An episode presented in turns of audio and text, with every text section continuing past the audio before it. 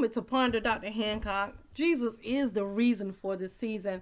I know there are so many things and so many traditions that have gotten twisted because of Jesus not being the center of our joy and of our hope and man's uh, plight. Uh, everything has totally changed from God being our Father.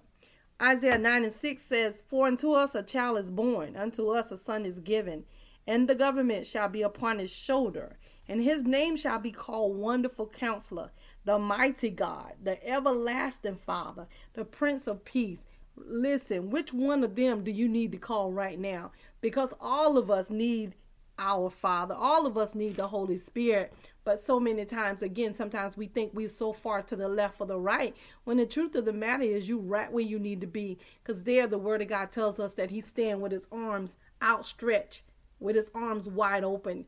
There, he wants you to just run to him. He said, There I stand at the door of your heart and I knock. And I want you to open it up so I can sup with you, so I can call you my own. He wants to talk to you today. He didn't just die for himself, he died on the cross for us so that we can have the right to the tree of life. And as we confess Jesus Christ, everything in the scripture, all the promises of God are truly yea and amen. So just take a moment and acknowledge that Jesus is truly the reason for the season.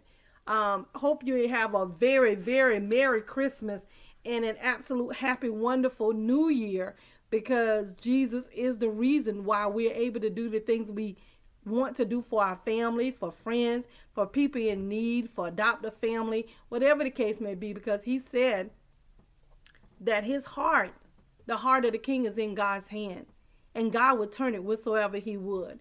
Real talk, Dr. Hancock. We do need you to like, subscribe, share, and comment.